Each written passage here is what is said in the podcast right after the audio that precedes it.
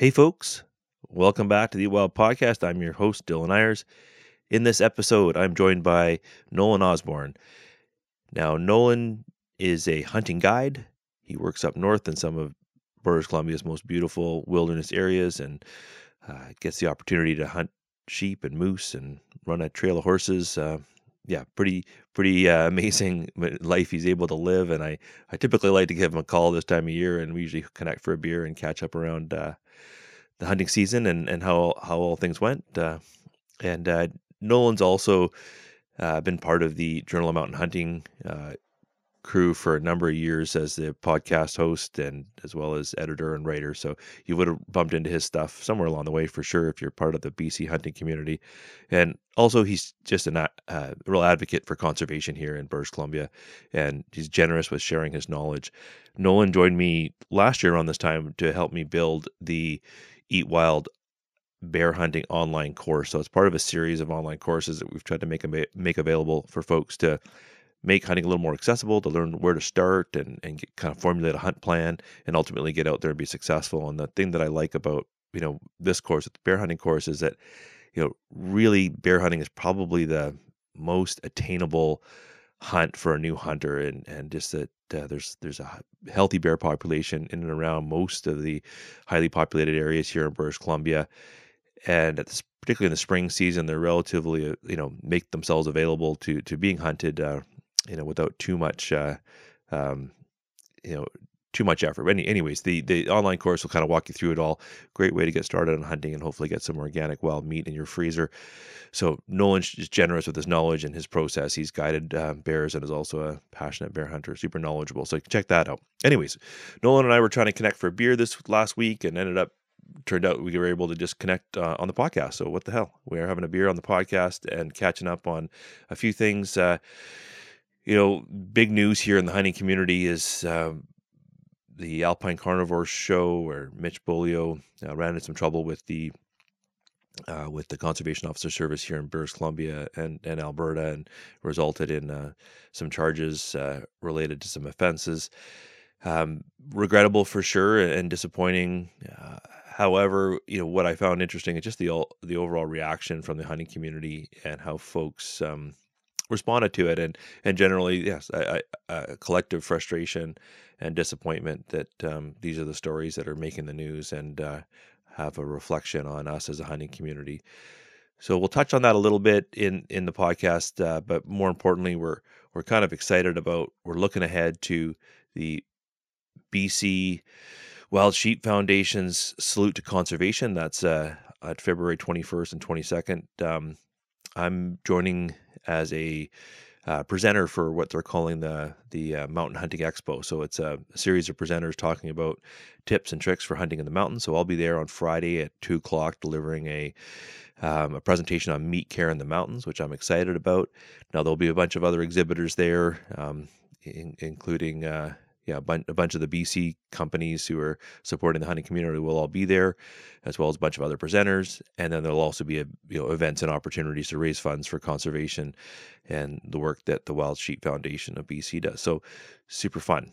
All right, so this podcast is brought to you by our friends at the iHunter app, and the app is an essential tool for making sure that you're aware of the hunting regulations and the locations that are legal to hunt. And that's what I find super valuable about the app. So, for example, uh, if you're using the app, you can, and if you drop a waypoint, uh, you have the option of looking up the, the regulation for that exact spot that you're hunting. So it's super powerful to know what species are open, um, what the bag limits are. Um, hopefully, you've done all this research well ahead of your hunt, and you and you know the regulations. But you know sometimes when you're up in the mountains and you may cross from one um, managing unit to another, the regulations can change significantly. And having that tool in your pocket to know exactly where you are, to have a geo reference location of where the of where you are relative to regulations and potential regulation changes is super important. The other really great feature that's in the iHunter app is it represents um, where private property boundaries are, but also protected area boundaries and other significant boundaries, such as no shooting areas, that are critical to knowing um, where you are and where you're hunting and ensuring that you're well within the legal locations to hunt. So there's several options to turn on layers that will then show you exactly where those no shooting areas are, those per- prevention park areas, and I I know they're also working on trying to get the uh, motor vehicle um, closure area is also included um, as a, as an easy reference in the app as well. So lots of really great tools there for you to become uh, to ensure that you're hunting on the right side of the law and don't get in any trouble. Right on. Well, let's get into this one, and um, yeah, looking forward to seeing you at the sheep show if you're there. All right. Hey, folks, welcome back to the Wild Podcast. I'm your host, Dylan Ayers, and in this podcast, we want to share mentorship to learn how to hunt, fish, and gather wild food. Our goal is to reduce barriers and create an inclusive and welcoming community for all folks who want to learn how to eat wild. So join us as we share stories, ethics, adventures, and knowledge about a way of life that's rooted in eating wild.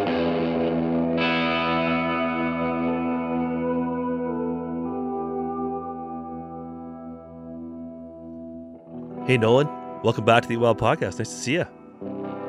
Good to see you too. It's been a while. Thanks for having me. Well, I think we usually have a catch up at some point every year. I, I, I get kind of excited to hear about your. I kind of known you as long as you've been guiding in BC, I think, and I kind of get a chance to catch up with you every year and see how the season is. And I know we're heading into the BC Sheep Show, or what, what are we calling it? This the sheep uh, salute to conservation, yeah, Mountain Hunting Expo, Mountain Hunting Expo, salute to concert, yeah, everything, everything. So they're going to co- cover it all off. So that's a big, it's a big week, and um, I think everybody's getting excited about the hunting season. So I was eager mm-hmm. to reach out and say hi, and and there's been some big news that's landed in the hunting community, and uh, thought it was maybe time to either catch up for a beer at a brewery, and we're both pretty busy, so we're catching up remotely and having a beer. And so, yeah, nice to see you, man.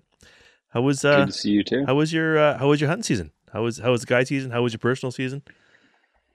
Uh, it was good. I mean, like kind of going back, uh, basically 365 days is probably the biggest year for me as far as uh, like hunting and being away. I think I was away for one week over six months or it's, to be clear, I was in the province for most of that. I wasn't at home. yeah. Since since that's all a hot topic yeah, these it's a days. Very hot topic. Um, yeah, no, I just I just wasn't at home. So I actually uh, I was fortunate enough to go down to Mexico in must have been the end of January last year, end of January, beginning of February. Uh, I went down to Mexico to Sonora. I was invited to go on a desert mule deer hunt on Tiburon Island. Um, so I'd guided in 2022, I guided uh, a couple of outfitters from Desert Hunt uh, outfitting there, and to a stone sheep mountain goat hunt. Had a great time with them, and they were basically said, "Hey, you got to come down to Tiburon." And if anyone you know isn't familiar, there's lots to look up there. But anyone who knows sheep and sheep hunting, that's kind of seen as the mecca for uh, for bighorns and kind of a sheep hunting experience. So, uh, yeah, I went down there. Time of my life, like probably the hands down the coolest hunting experience I've ever had. Uh, just very unique in unique in a lot of ways. I mean, you're backpacking, but there's no water, so you're packing. You know, you start out packing 11 liters, and then packers come in and resupply you with food and water. Uh, no mountain house again because there's no water on the island. Um, and you know what seems like a very inhospitable place, but the sheep thrive there. Like you've got phenomenal uh, sheep density and and and size, like size of the rams and stuff like that. So, uh, what? Did, yeah, like that. What do the sheep do for, for water? They headbutt cactuses. They headbutt saguaro cactuses, and they drink the water out of them. No way. No way. Like there is literally there's a there's like some dry creeks and stuff, and the guy said you know, if you hike up some of, uh, I think Mount Kunkaak is the big, like, giant peak on the island, and a lot of the other stuff around it is kind of smaller. Um, I would say more rolling, but like pretty rocky and cliffy and stuff, but smaller mountains. But in some places, they've said they've found little like still pools of absolutely disgusting looking water. So there is a there is you know the odd bit of that around, but in the nine days we were backpacking, like I never even saw a drop of dew.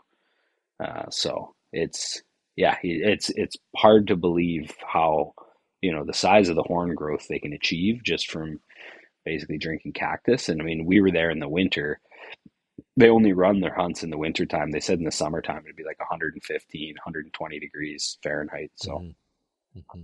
just, and then also the rattlesnakes apparently are insane, you know, outside of the winter season. So I didn't see any rattlesnakes, saw a few uh, scorpions and jackrabbits, a couple really big mule deer, which is cool. Cool. Wow. Wow. What? Okay, yeah. that sounds fascinating. I, I, had an invitation, or sort of in discussion about maybe going to the Baja for a blacktail hunt, which just sounds kind of yeah. Okay. Sounds kind of exciting. I'm gonna. I just got to find a little bit more time to plan it out and figure out how I'm gonna do it. And yeah, but uh, very cool. But maybe, uh, yeah. Just that, but I just the thought of like, yeah, going to. I've never really thought much about traveling to hunt because I, I kind of so attached to the hunts that I do here in BC. But then, sure. but then, like, there's this like I understand that there's a number of hunts in Mexico that are kind of into you know January and February into the, like the winter months, yep. and um, and also it's like what a great time to like not be in Vancouver for a while. totally, totally. so it's like a very yeah. appealing the concept of like, yeah, yeah. So I can maybe make an exception to my not traveling to hunt to to go down to Baja. That should be great. So yeah, did, I was I came back and was trying to convince my wife that we should move to Hermosillo just kind of the main city in Sonora. I'm like, it's great. Food's incredible. It's, you know, affordable compared to Vancouver. We could live there six months a year. She's like, no, not, oh. not happening, dude. I'm like, okay, well, you know, worth the shot. totally worth the shot. Why not? Yeah. Cool, cool. And then, uh, and then, how how did you? How was the weather up north? I, one of the things I always notice is like sheep season is so dictated by. And I, I didn't hunt I didn't hunt the I didn't hunt the opener this year. Um, we actually got a nice stretch of weather. We were kind of the second week of like I think we went in for the opener of Caribou around like the fifteenth of August, and we actually had a okay. pretty good stretch of weather in the Cassiars. Um, how was it for you this year? You... Yeah, I I mean I just feel like August now, at least the last few years. I'm trying to think back yeah, I feel like we had some, you know, earlier on, like maybe seven years ago, eight years ago, we had a ton of smoke.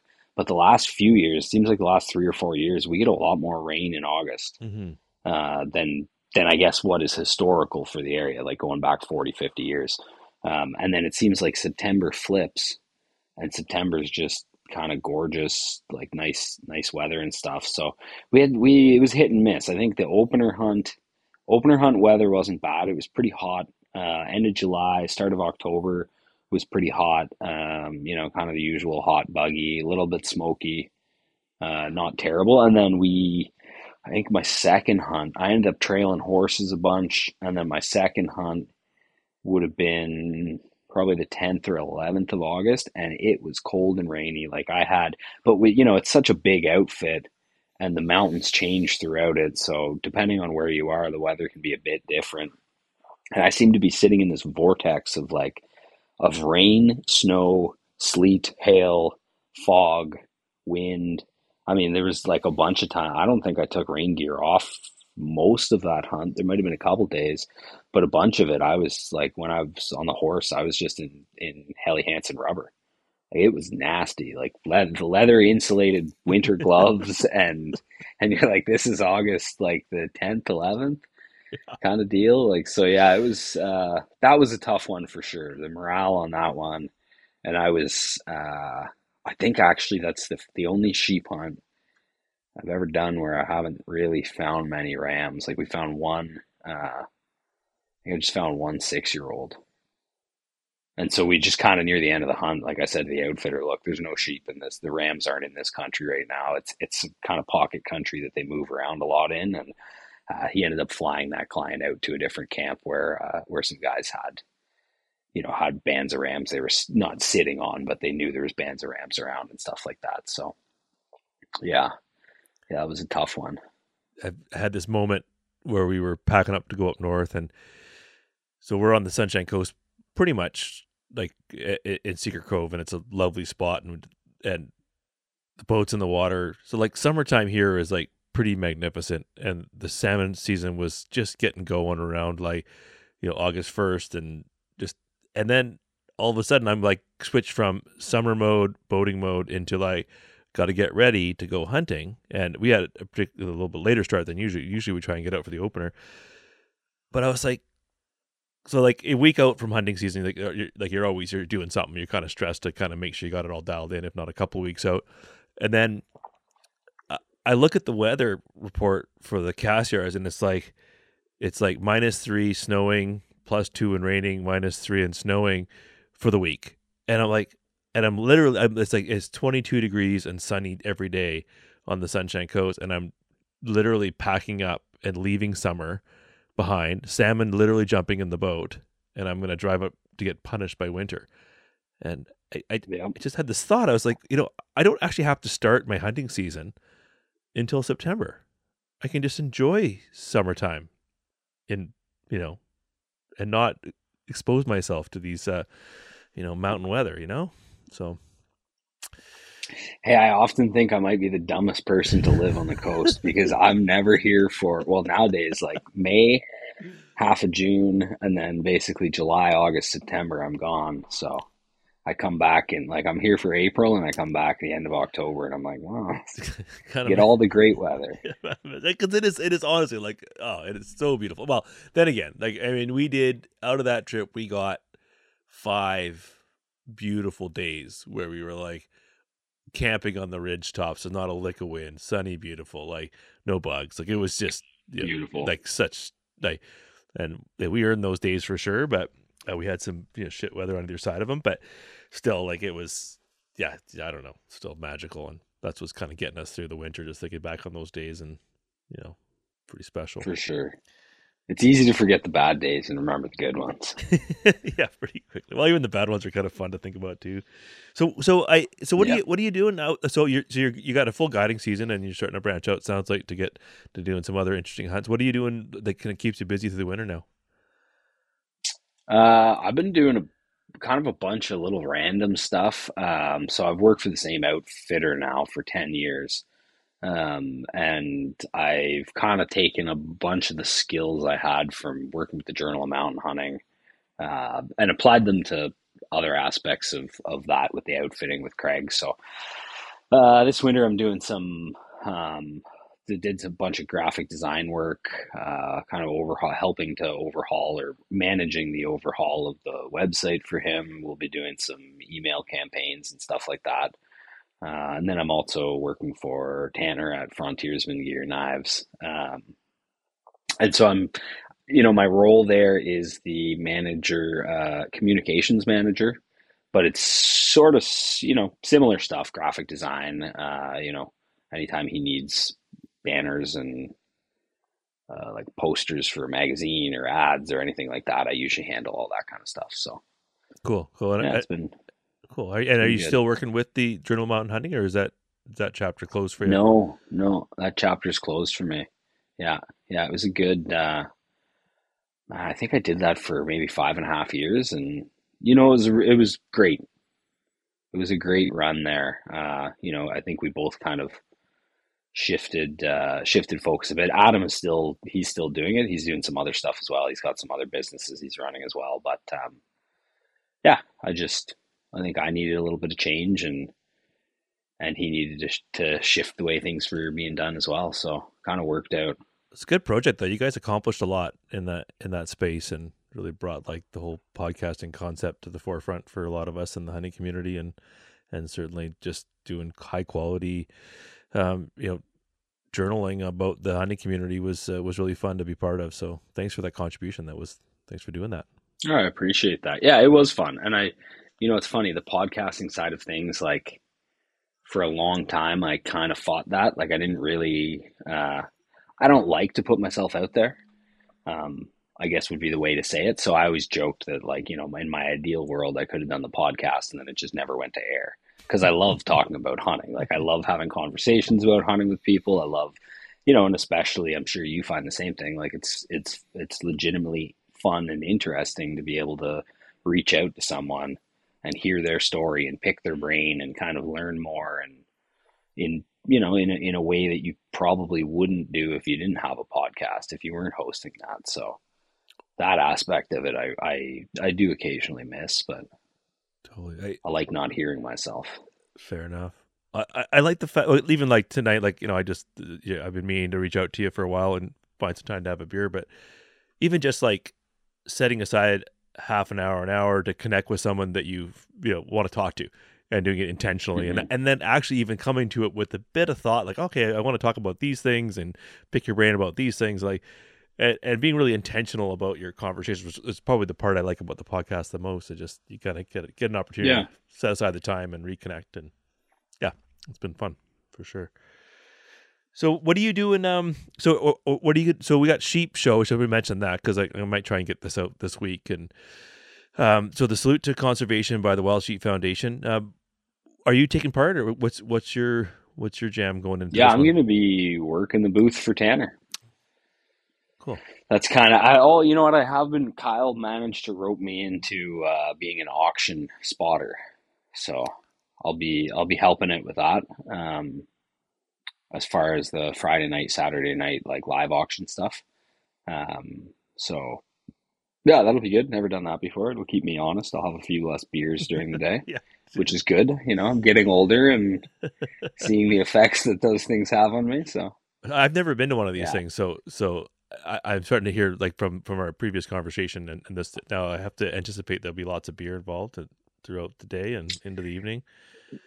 Yeah, I mean, I think everyone's like, you kind of fall into whatever your proclivities are, but it's one of those things where if you like to have a beer or a whiskey, you know, you're in good company. There's a lot of there's a lot of that. So Okay, I'll see if I can handle Um, that, and I'll just have to try that out for see how it goes. yeah, But no, it's and it's just you know, I think similar to what you were saying about the podcast. Like what I love about these shows is it really brings people together, and I think especially with hunting um, in this province, it's such a big province, and you form kind of friendships and or acquaintances through people that you've met online or in person at these things, and it's kind of an, it, it gets a bunch of people together that you know I would never. There's people that I literally don't ever see outside of one of these shows, but I love spending time with them, chatting with them, that kind of stuff. So.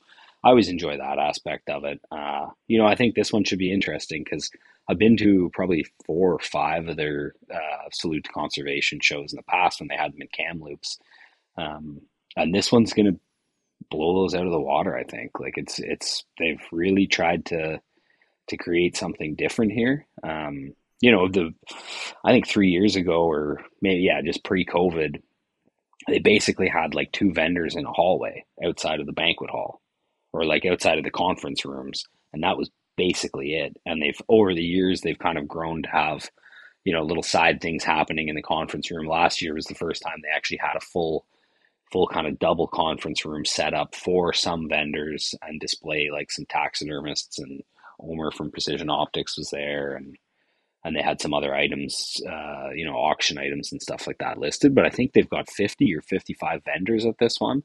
Uh, and I know their goal for it was to take, you know, what you see in a hunting trade show, like the one that happens in Chilliwack, or if you've been to an outdoors like Yep. fishing boat show, they want to bring that into this space, but really just focused on mountain hunting, which is actually the first time that's happened in Canada. So kudos to them because I got to think that's that's quite a bit of work they've taken on, but I think it'll be uh, I think it'll be a pretty fun show.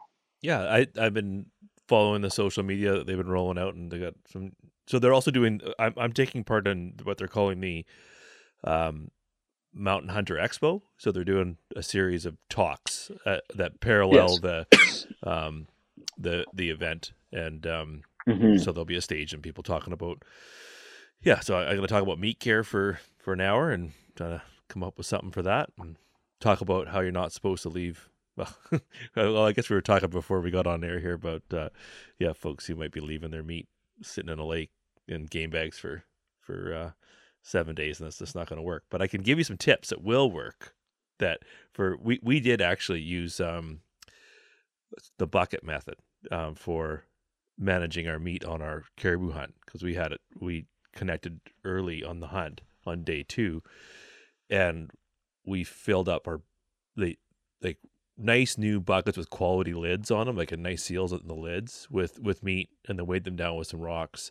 and then pack rafted out to the middle of the lake and dumped them down in the bottom of the lake and with like with ropes tied to them so so, bear bear bear safe and also like Mm-hmm. probably two or three degrees down there on the lake and and basically just created a fridge environment and just being super careful about the like the meat care process leading up to that has to be 100% sterile or best you can, right? Um, yeah. Um, but that it worked. It was actually kind of something I've always kind of worried about. Like, what do you do if you've got an animal and you you know you're not dealing with like hanging conditions early season, right? Mhm. You got to try and keep it cold somehow. So we've been kind of playing with this. You know, well, I've been experimenting and trying different things with cooling meat and in rivers and and now uh, lakes, and it's it's been it's been really good. So I'm going to share a bunch of that at the That's at the show- interesting. at the show and. Yeah, I never heard that one before. Yeah, I think it might. Well, we'll see. I mean, it's been I've done it a few times now, and feeling like I could talk about it now without you know, obviously the caveat is like you know nothing's perfect, but but Yeah. we've had re- really good really good results. So I'm happy to talk about it some more. And but I think people need options for sure because you don't have control over the certainly the weather and don't have control when you're going to get picked up on those flights either, right? Because you know some Totally. you know, we ended up having to stay a day or two longer than we would have liked, and kind of stressing about the meat sitting there in the lake. And when we finally pulled it out, we're like, "Wow, it's perfect!" And we got to the butcher, and they're like, "Oh, it's amazing! It's perfect, hundred percent." So that was super encouraging. That's cool. I heard a rumor once that uh, you can break down a whole moose without getting a drop of blood anywhere on you. Yeah, yeah, I can do that. Not, not, not like none, no blood whatsoever on any of my outfit. And you know, this, That's yeah, that is exactly what I heard. Yeah. yeah, you know, the secret. I don't remember who told me that. It was a few years back, but I was like, no shit. Okay, well, maybe I got a few things to learn then. Yeah, you just got to take your clothes off first before you get into the moose. That's all. Yeah, there you go. so, so, Oh, I- so this is this is actually a good my, my good friend and, and my hunting mentor Jeff Horsfield, who's been on the podcast a few times, and um, Mhm.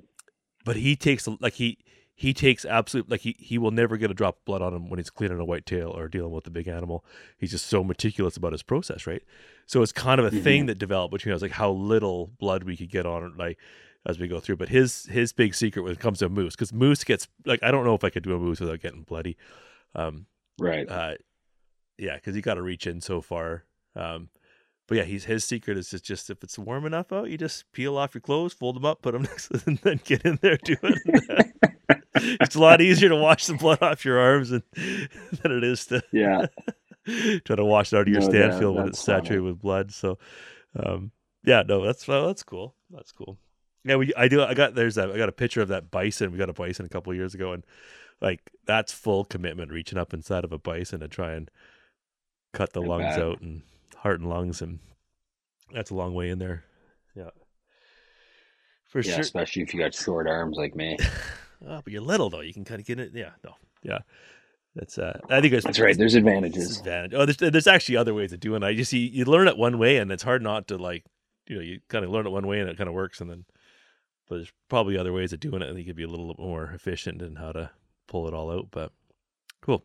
Hey, let, let's get into the news of the week. We should probably just touch on this a little bit because that was sort of why I, I think last week I was so frustrated and and kind of needed an ear to talk about some of the news that was landing, and of course there was the big story last week about um, the Alpine Carnivore folks uh, running into some trouble and and had been uh, found guilty of a couple of well three offenses apparently, um, and uh, and just uh, you know it was just interesting like I was the impact on the hunting community was was um so a lot of folks that generated a lot of comments. I got, I got a ton of messages in my inbox and people asking me what my thoughts were on it. I was kind of uncomfortable talking about it just because it's a, you know, it's a, it's an investigation that's gone through by by the Conservation Officer Service. I also work for the Ministry of Environment. I have the same boss as the conservation officer, so I'm reluctant to Right. to go too far into into you know my thoughts on the investigation or the outcomes of it. But what what I did notice, and I was uh, was kind of, and I and I did see your comments um, uh, when I was sort of looking at the the the I guess Mitch Mitch the Alpine Carnivore had posted a a short video kind of trying to explain his his perspective on how things went down with the with the investigations and there was a I think it was like when I last checked there was over 350 comments and and a number of people that I know like you know friends of mine and otherwise otherwise are, are commenting and, and are frustrated and so you know really the reaction is what I was kind of amazed by and and uh, I don't know if you're comfortable sort of sharing your reaction and, and your feelings as to seeing. For sure, yeah. Um, and uh, um, yeah, I'd love to. Uh, you know, I think your your comment is no longer available. I was looking to to revisit it as, as in my preparation for this conversation, but maybe you could fill me in on, on what your initial thoughts were, and what you what you put down to share with folks to. Yeah, I.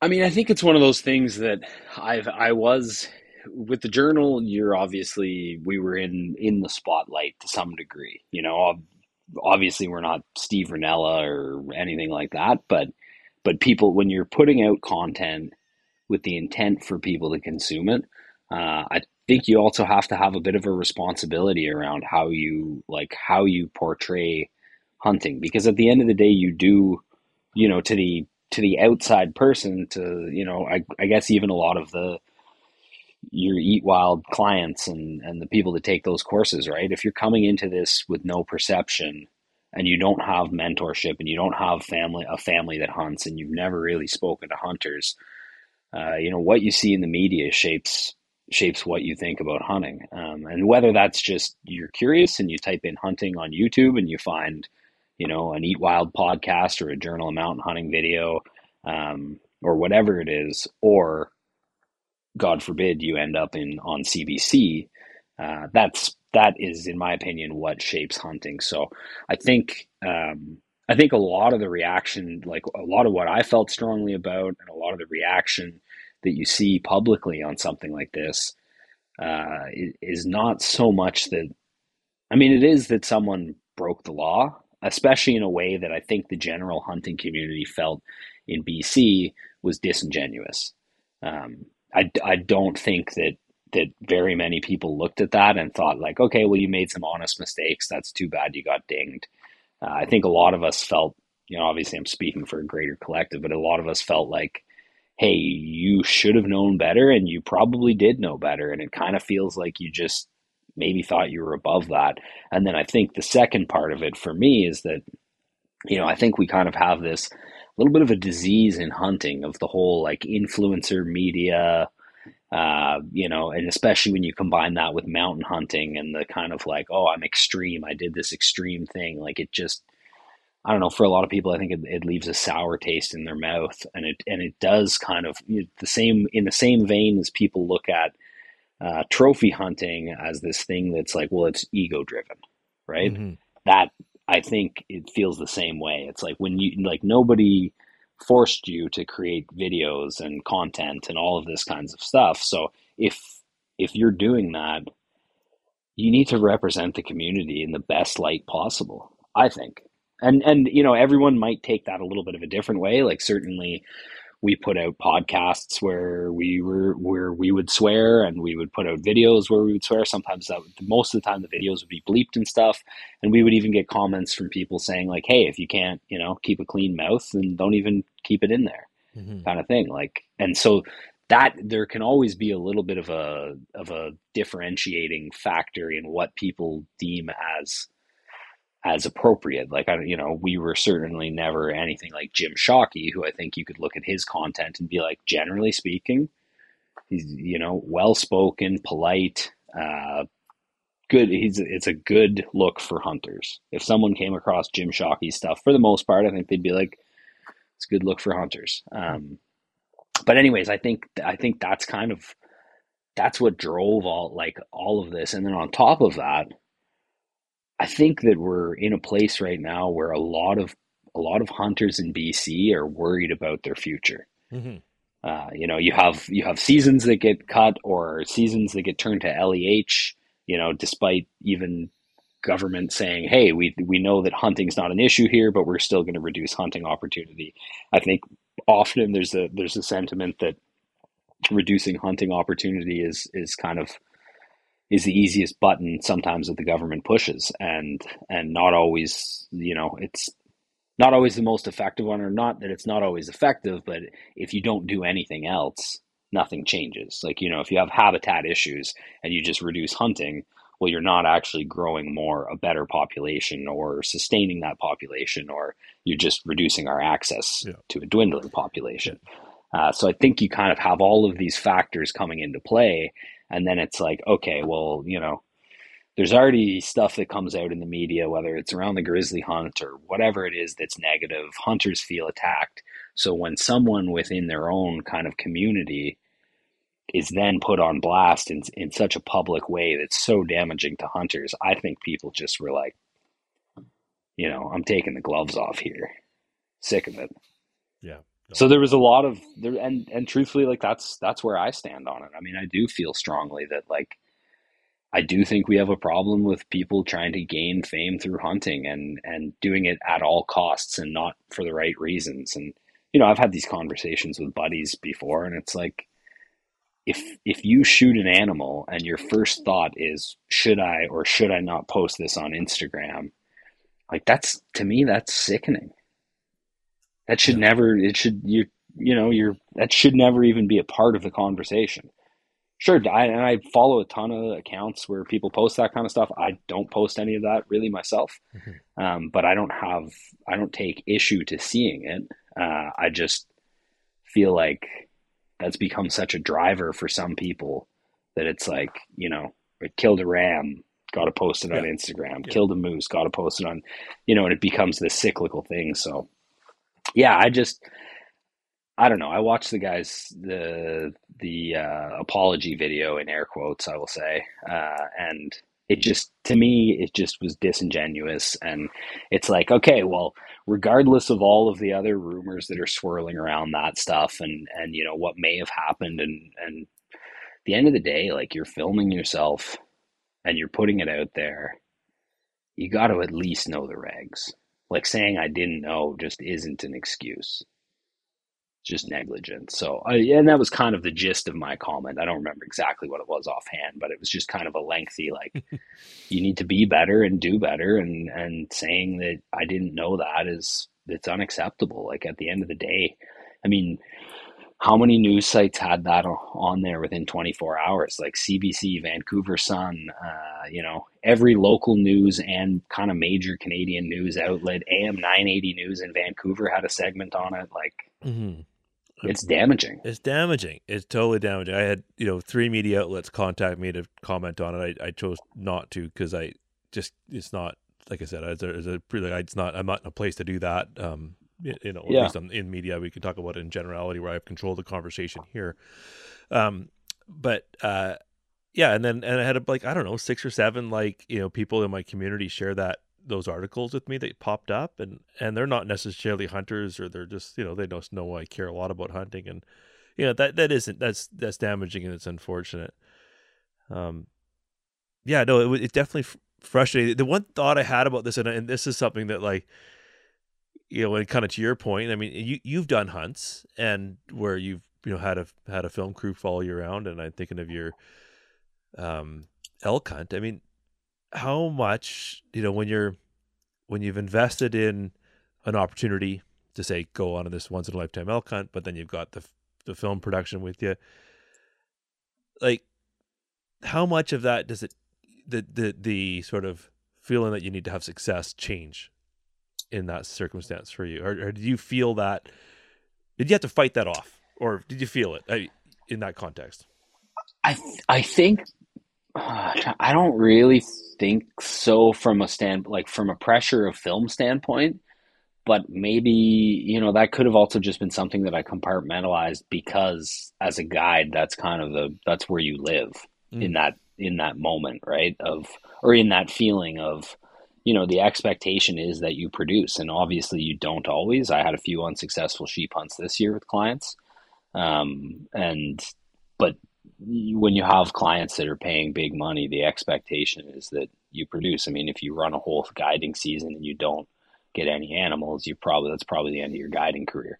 We have a saying that we always say you're only as good as your last hunt. Yeah. Um, so so I think as far as hunting under pressure goes, that's kind of that's sort of become the norm. The bulk of the hunting I do in a year is is guiding and not hunting for myself. I typically hunt to maybe tops 10 to 15 days a year for myself and you know there'd be another 100 and I don't know 110 to 130 days where I'm guiding. So uh, I didn't I don't remember really feeling that. I per, I don't like having cameras around. Um, I just don't. I feel like it takes it takes a little bit of the purity out of the hunt out of it. Um, you know, it feels like to me, hunting feels like this thing where you're really uh, immersed in nature and kind of the outside world disappears. And, and when you introduce a camera guy in your face asking you, you know, once every hour to give a recap on what your thoughts are and what's happening, it just, to me, it, it does take away from the experience.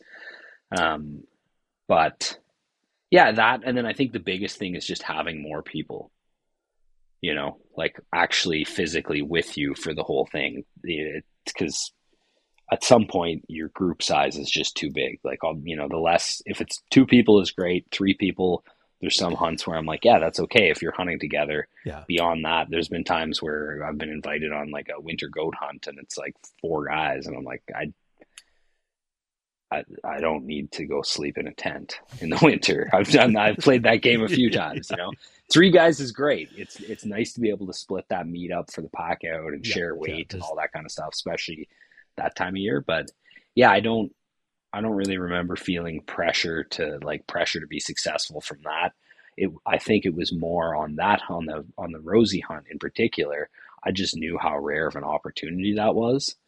And and for me, I was like, I want to be able to, you know, whether I get an elk or I don't, that happens. That's just hunting. Mm-hmm but I want to be able to walk away from this at the end of it and say like I hunted as hard as I could. I made the best decisions that I could.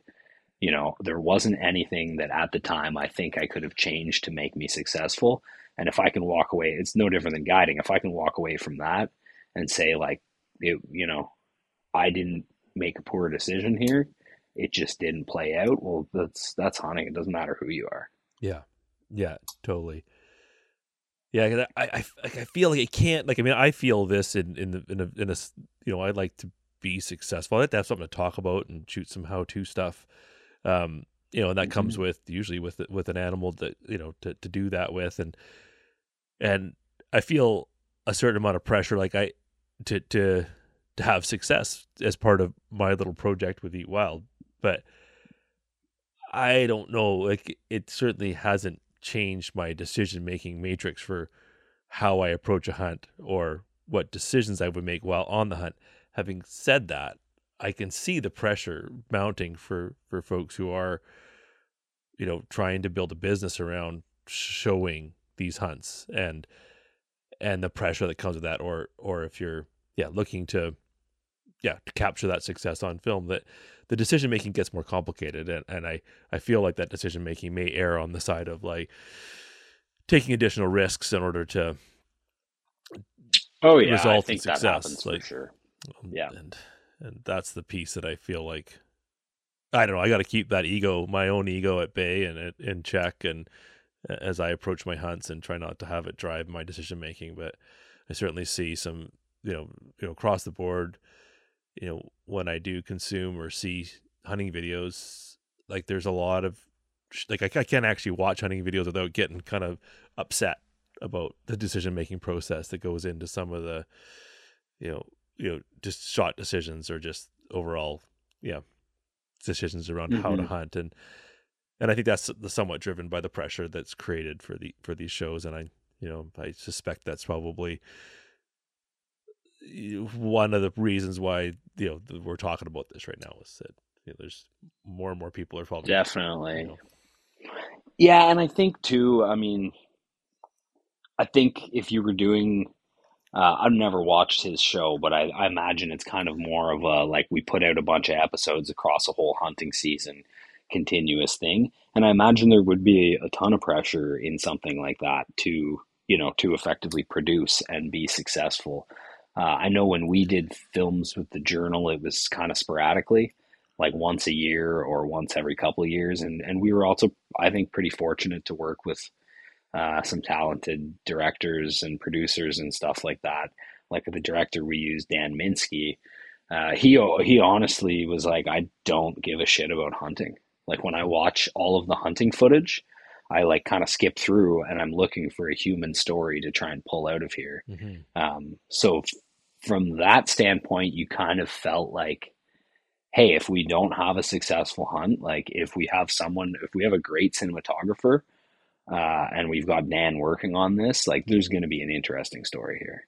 Yep, for sure. So I, yeah, maybe a bit different in there, but for sure, I think that's that's the driver, right? Like people with with big social media platforms, um, you know, and and be that a podcast or just an Instagram or guys putting out, you know, film episodes on all this kind of stuff. I think it is one of those, um, you know, it's kind of a unique it's very it's not like fly fishing or I guess maybe it is like fly fishing, but I was going to say it's it's sort of in this unique space hunting where at the end of the day like people don't want to keep watching if they don't think you're successful. Yeah. Because because that's kind of the benchmark for, you know, you having expertise.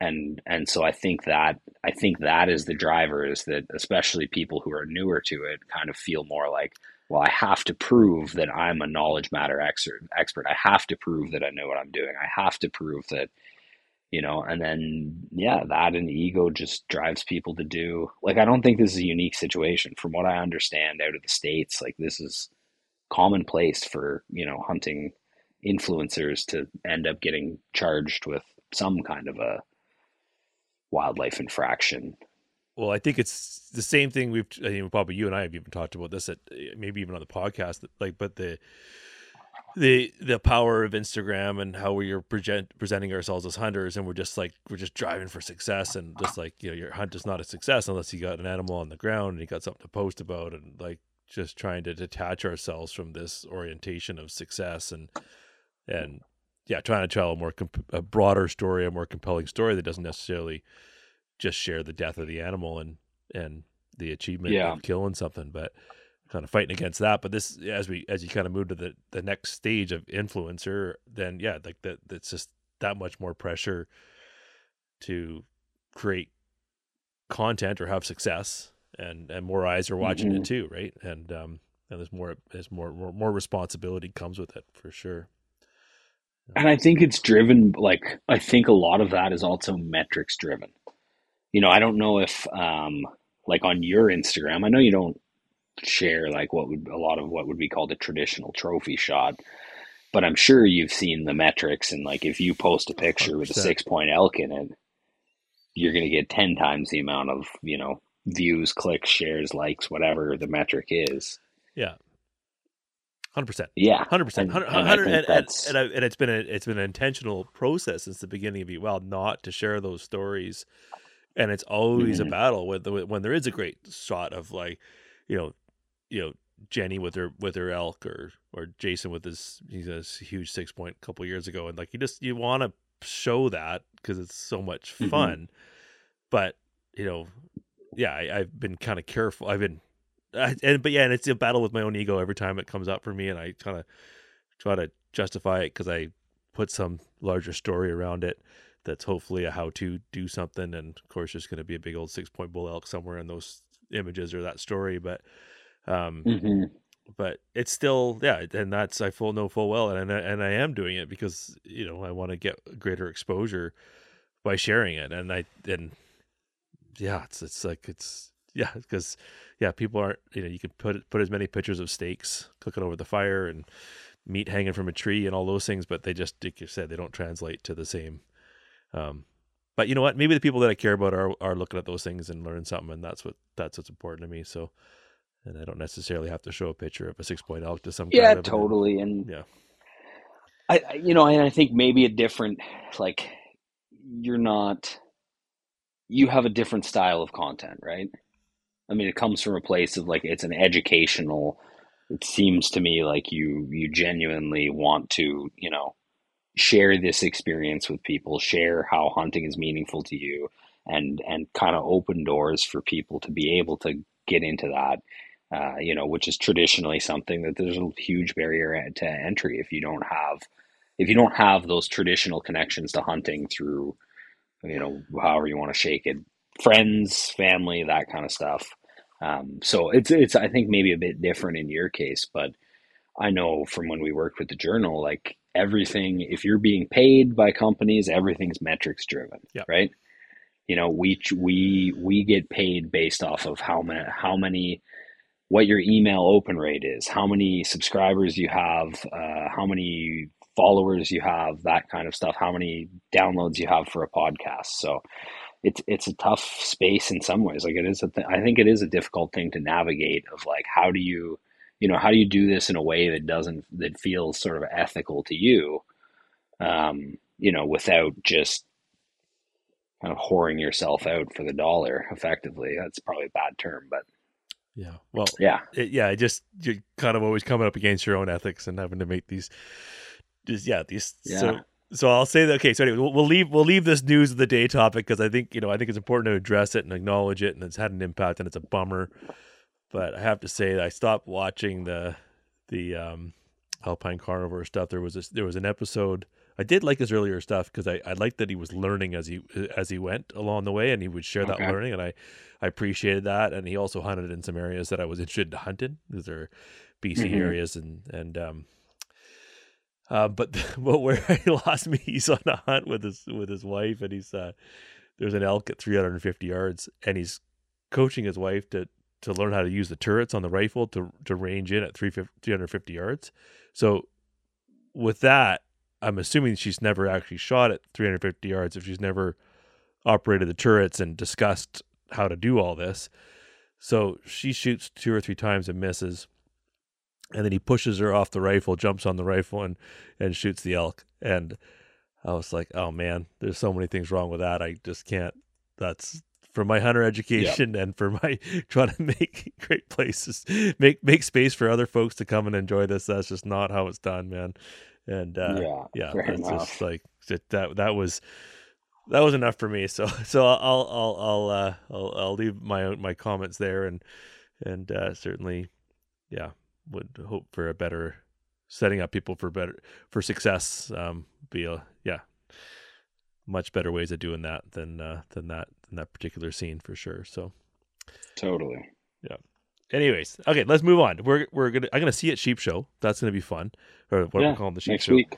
Um, are you thinking about bear hunting this year? I think that's probably the last time we really hung out. Well, yeah, I'm gonna be so I'm gonna be guiding, uh, and I did last year guided uh, like a full spring season for uh, Ben Storak at Arcadia Outfitters oh, there, just cool. north of Lillooet. Yeah, yeah. Um, and so I'll be doing that again. Uh, I was trying to wrangle up a plan for a, for a coastal uh, bear hunt because I've done a few of them over the years. Had a really good time last year. Kind of finally got together and had a boat and enough days. Like I think we were I think I was there hunting for nine days, and I think or some eight days. I was there for nine days. Oh, I think wow. the guys stayed for ten or eleven days. I left separately. I had to come home, but um, but yeah, I was trying to get something like that going again. But the guys I went with last year decided to push their dates into May, uh, which you know, fair enough. April can be kind of a miserable time on the island mm-hmm. as far as weather and temperatures and stuff like that.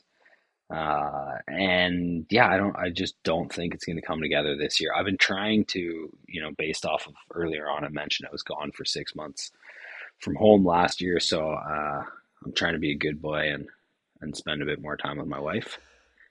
Uh, so there's that. And then also I don't have a boat and, and my buddy Lauren, who's a photographer, was kind of our in. We were working with a, a local like inflatable boat company and basically, you know, he would it was a, it was a trade work for work for borrowing a boat. Uh, nice. So nice. So without that in the cards, because they switched their dates, I just I'm kind of like, I don't think I'll probably go out for myself. And I've got a freezer full of meat right now, so that's sort of a, yeah. That's kind of the yeah. That we are sort of. I, I really had a lot of fun. I went on my first um, coastal bear hunt last yeah. year, and we had a great time. It was awesome. Like just the integrating seafood into hunting and like and bears don't really get up like the, like it seemed like the action didn't kind of get going until the afternoon so you like kind of just like hang out at camp have like a really nice lunch you know and just make beautiful food do some harvesting and then go cruise around and just look at look at bears look at lots of bears and anyways jenny got a beautiful bear and that was that was great. So i i, I think i'll do it again and uh the yeah the only challenge is i i just um yeah, we're kind of at the, at the point where we're sort of trying to, you know, make sure we're on doing, getting through the meat we got before we, you know, go throw another 50 pounds of um, bear in the freezer, but still kind of sure. excited about just well, we can go boating anytime and fishing, but hey, if you want to go out, um, we can make it a quick one. Um, trying to Yeah, that could be good. he- yeah head out from uh, this part of the world and yeah, see what comes together. But um, speaking of which, What time of year did you go last year? uh, we were there, I think, in April. Like I think we were there Yeah, okay. kind of early, and it was kind of like it wasn't really happening, and we are like, oh, this feels like it's not happening yet. Um, and uh, and it kind of just picked up. After, like we all of a sudden we had like two days of like feeling a bit wintry and nothing much going on, and having some really amazing oyster meals and clam bakes and stuff, and then all of a sudden there was bears everywhere. So it was really like just turned on, like, uh, and uh, Yeah, okay. so I know the weather switched for us like the I think probably five days after we left, it went from like uh, average temperature daytime of like four degrees to like 17 degrees. okay, Got it just flipped, got really warm. I'm sure there was we saw a decent. I think we saw like one to two bears a day. It was kind of slow, but like big mature bears, mature boars. Mm. Um, and it was a little different for us. Like I, you know, I, I got this one bear, the one that's hanging up behind me, and Yeah. then my other buddy was uh, archery hunting, so he was. There was a lot of stalking and a lot of bears just feeding away into the slough. Yeah, just, which was you know it's cool. It's all it's all part of it. I think uh i don't i'd be curious to hear your experience but i think that's my, kind of my favorite way to hunt bears because it feels like at least where we were it feels like you're on a really remote kind of adventurous hunt um, but you're still kind of like you're not just cruising around logging roads getting out and walking a bit here and there like it feels like you're on it feels like you're on like a northern style hunt yeah, we i had just loved it yeah, it was, it was we had a beautiful camp in this like idyllic location, and there's just like, yeah, everything about it was it was just it was super special, and and it resulted in like got a bunch of beautiful bear sausage out of the deal. So it's yeah, it was a great hunt, and I do it all. I do it again for sure. Uh, yeah, so we should we should chat about that. But speaking of bear hunting, uh, I should promote.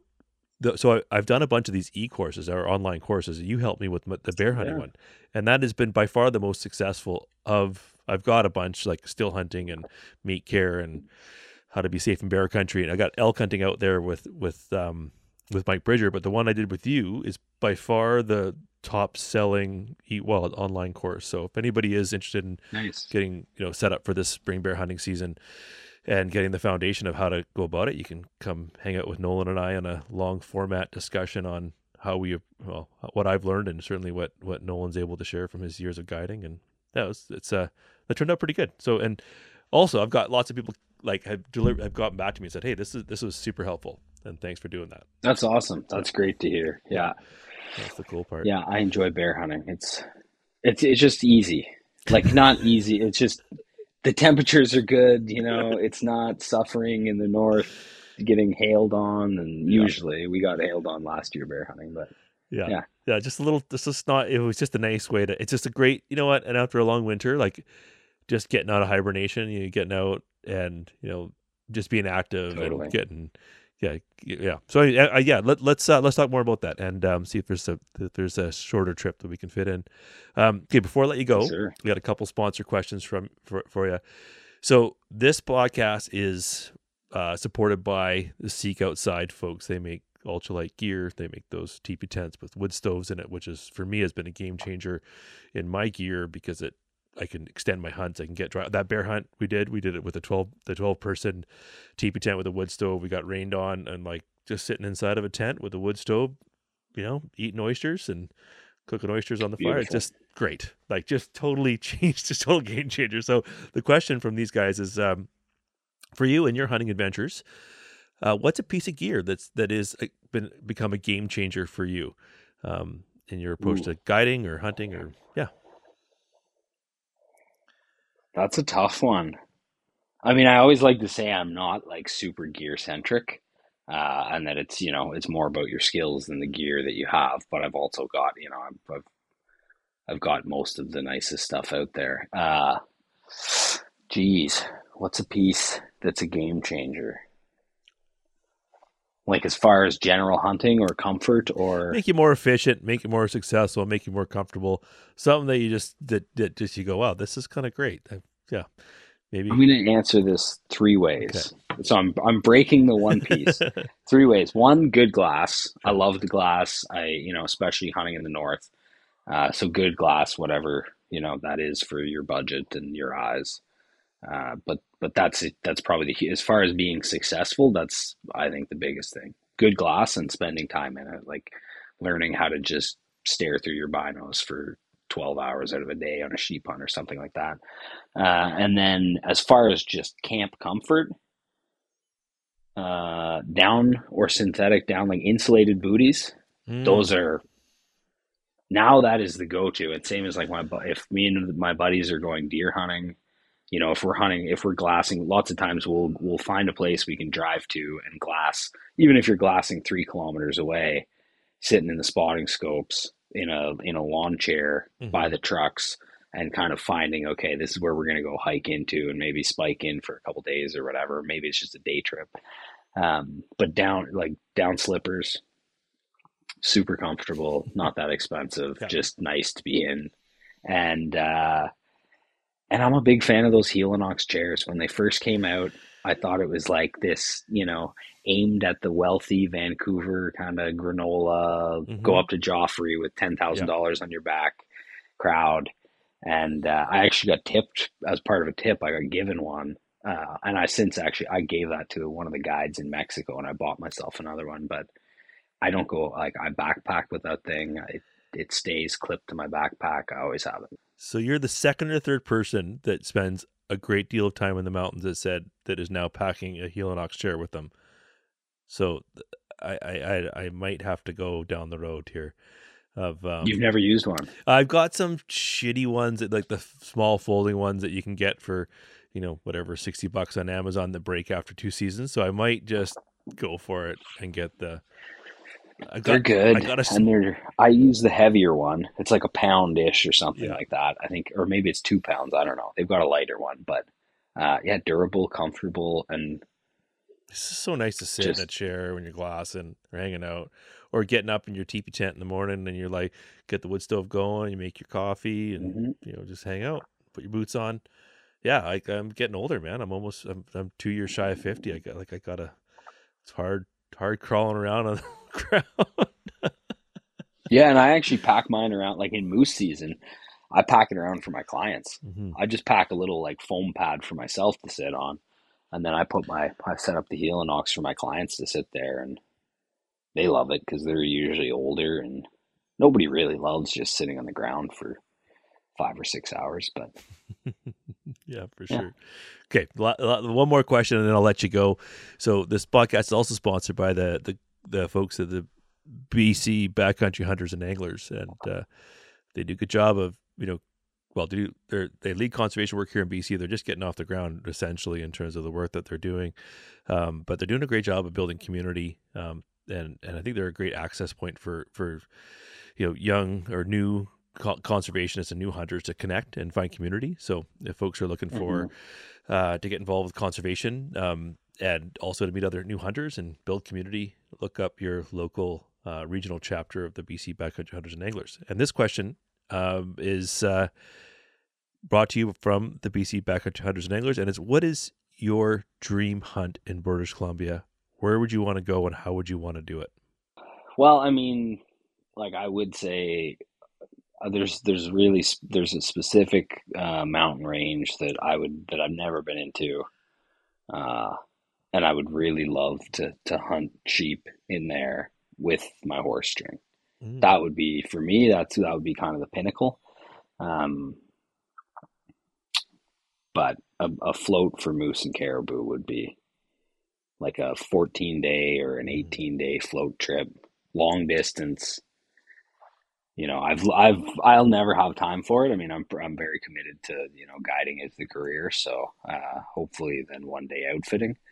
So I doubt that will ever happen for me. But there's a few spots that I've looked at in the northwest that you could take take your sweet time a couple mm-hmm. big rafts and some buddies and and do a really beautiful like moose caribou float trip late September in the rut. Just that'd be hard to beat, I think. Yeah, that's I wonder if we're thinking the same spot. For that. Probably. Yeah, you know, hunters often think alike, and Yeah. I know there's been. I've talked to people. It might have even been you that have talked to about it before, and you know, you mentioned the lake, and they're like, "Yeah, I've looked at that." And then you hit this river and float all the Yeah, way yeah, out, yeah. picked up. oh, just the fact that you went to that direction. I know exactly where you were. Yeah, with your finger there, I know Yeah. exactly where you're going. But well, it's exactly. cool. It's cool. Well, it's been fun hanging out with you, Nolan. And um, next time we hang out, we'll have to go to um, the beer brewery. Beer, uh, they're also a sponsor of the podcast. And if you actually, if you live right there next to Beer Brewing, I do. if you go there, you can tell them, you can give them the Eat Wild discount code, and you get ten percent off your beers. Okay. That's like Oof. not that you told me that. not, not that you really want ten percent more beer in your life, but um, like because Worst things to have. yeah, totally. But anyways, they're, they're good people, and uh, we're gonna actually do a butchering workshop there, in probably in the fall. I think, and uh, we might do our LEH um, uh, fundraiser there as well. So uh, maybe I can get you involved Nice. in that, and if it's in your neighborhood, maybe you can come down and hang out, and we can. Yeah, for sure. Right down money. the street for me. Yeah, for sure. Cool. Okay. Well, well, don't go anywhere. I'm gonna just uh, ch- check on some details for you, but we'll say goodbye, say goodbye to the listeners. Uh, if folks want to find you and follow along on your adventures, uh, how do people find you? Uh, well, my Instagram is at NMO, and that's kind of the only place. But I, truthfully, I don't really share anything hunting related on there. I have to think once or twice a year I, I post a couple just general photography photos that I like. So Right on, right on. Well, cool. Yeah. Well, you've been really generous with your time here, and again, thanks so much for helping out with the the that uh, that online course that we did and giving people the foundation of uh, um, yeah, getting out there and going out bear hunting, which highly successful hunt and can produce a lot of protein for the freezer. So yeah, cool. Nice to see you, Nolan. thank you. Good to be on.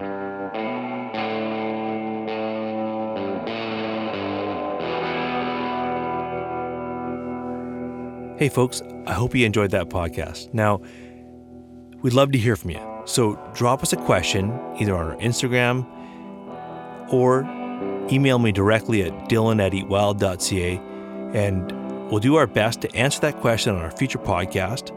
Or we might even build an entire podcast based on your questions. So thanks for doing that. So if you want to hear more from Eat Wild, you can come join us. We're doing a series of Eat Wild Learn to Hunt webinars.